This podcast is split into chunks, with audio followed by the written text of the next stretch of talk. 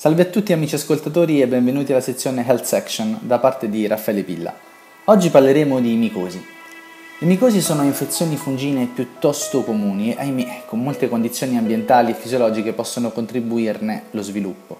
L'inalazione delle spore fungine o la colonizzazione localizzata sulla pelle può dare inizio ad infezioni persistenti, quindi le micosi spesso hanno origine nei polmoni o a livello della cute. Pensate che nel 2010 le micosi cutanee hanno rappresentato nel mondo la quarta patologia più comune, colpendo oltre 984 milioni di persone.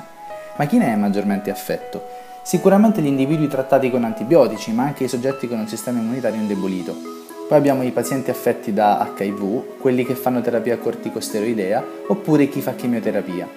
Anche i diabetici costituiscono una categoria a rischio, così come i giovanissimi, appunto i bambini molto uh, piccoli, e gli anziani.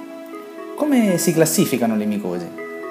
In base eh, fondamentalmente al livello tissutale in cui eh, colonizzano. Iniziamo con le superficiali. Sono delle micosi limitate agli strati più esterni della pelle del cuoio capelluto. Un esempio è costituito dalla Tinea versicolor, che è un'infezione funginea che colpisce comunemente la pelle di soggetti giovani, specialmente a livello del petto, della schiena, delle braccia e delle gambe. Ora la tinea versicolor è causata da un fungo che si annida sulla pelle degli adulti e di solito, per fortuna, non interessa il volto. Questo fungo produce sia macchie più chiare del colorito della pelle, quindi si notano di meno, oppure macchie color rosso-marrone. E i fattori che possono causare una maggiore o minore visibilità delle macchie sono l'umidità, le disfunzioni ormonali e, come abbiamo già detto, il sistema immunitario.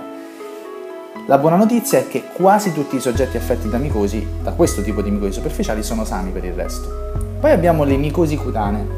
Queste si estendono in profondità nell'epidermide e causano anche patologie invasive di capelli, unghia e cute, interessando in particolar modo gli stati keratinizzati. Gli organismi che le causano sono chiamati dermatrofiti e la patologia che ne deriva va sotto il nome di tigna. Le micosi cutanee sono causate specificamente da funghi come il microsporum, il trichophyton e l'epidermophyton, che comprendono in tutto 41 specie diverse. Poi un'altra patologia comune, sempre nell'ambito delle micosi cutanee, è il piede d'atleta, che affligge maggiormente i bambini prima della pubertà. Si divide in tre categorie. Abbiamo il piede d'atleta cronico interdigitale, appunto tra le dita, poi il piede d'atleta cronico squamoso, a squame, e il piede d'atleta acuto vescicolare. Poi passiamo ad un altro tipo di micosi, le micosi subcutanee, che comprendono il derma, il tessuto subcutaneo, il tessuto muscolare e infine il tessuto connettivo. Queste infezioni sono croniche e possono essere indotte da un trauma perforante della pelle che causa un ingresso del fungo. Queste infezioni sono purtroppo difficili da trattare e richiedere a volte anche interventi chirurgici per essere rimosse. Poi troviamo le infezioni eh, micotiche, le micosi sistemiche, che sono dovute a patogeni primari ed originano principalmente nei polmoni possono diffondersi anche però a molti altri sistemi. Gli organismi che causano micosi sistemiche sono intrinsecamente virulenti e i patogeni primari che le causano sono dimorfici, cioè mutano tra diverse morfologie cellulari. E poi infine abbiamo le micosi sistemiche causate però da patogeni opportunisti. Sono delle infezioni facilitate da difese immunitarie basse del paziente che in condizioni normali non ne sarebbe affetto. Però con condizioni di sistema immunitario in deficit eh, purtroppo questa infezione ha luogo. Esempi di sistema immunitario compromesso sono chi è affetto, come abbiamo detto prima, da AIDS o alterazione anche della flora batterica fisiologica a causa degli antibiotici, eh, terapia immunosoppressiva e tumori metastatici. Esempi di micosi opportunistiche includono ad esempio la candidosi o la criptococcosi e l'aspergillosi. Che cosa facciamo per prevenire le micosi?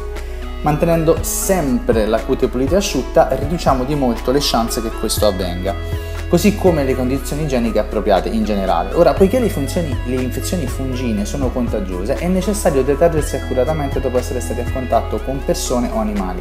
Anche gli indumenti sportivi dovrebbero essere lavati subito dopo l'uso. Come le trattiamo le micosi una volta che si presentano? Esiste una vasta gamma di farmaci antifungini a seconda della natura dell'infezione e possono essere di applicazione topica esterna, orale in compresso o sciroppo, intravaginale se la micosi è eh, genitale anale e iniettabile per infusione endovenosa. Ecco alcuni consigli, ne menzionerò giusto alcuni per darvi un'idea. Ad uso locale, quindi eh, come pomata per lo più soluzione o polvere, abbiamo il Nata Fucinil Nizoral, il Triatop, Fidaket, Asquam, Suadian o, e questo da un punto di vista di eh, applicazione locale. Abbiamo poi eh, per uso orale il Micostat in sciroppo, il Diflucan, Elazor, Sporanox in compresso in sciroppo, il Triasporin, il Lamisil eh, e così via. Abbiamo poi eh, gli iniettabili, quelli che possono essere appunto eh, somministrati per, eh, per via eh, iniettabile, come eh, Albecet, Diflucan e Lazore Sporanox, ma ce ne sono anche altri. Infine voglio rapidamente menzionare una delle infezioni vaginali più comuni, la Candida albicans, che può essere trattata con supposte ovuli vaginali a base di tioconazolo. Spero che il podcast di oggi vi possa essere stato utile e se pensate possa essere utile a qualcuno che conoscete non dimenticate di condividerlo. Eh, se avete altre informazioni, eh, se gradite altre informazioni, chiedo scusa, potete scrivermi all'indirizzo di posta elettronica raff.pilla.gmail.com ripeto raff.pilla.gmail.com e sarò lieto di rispondervi. Vi auguro un'ottima giornata.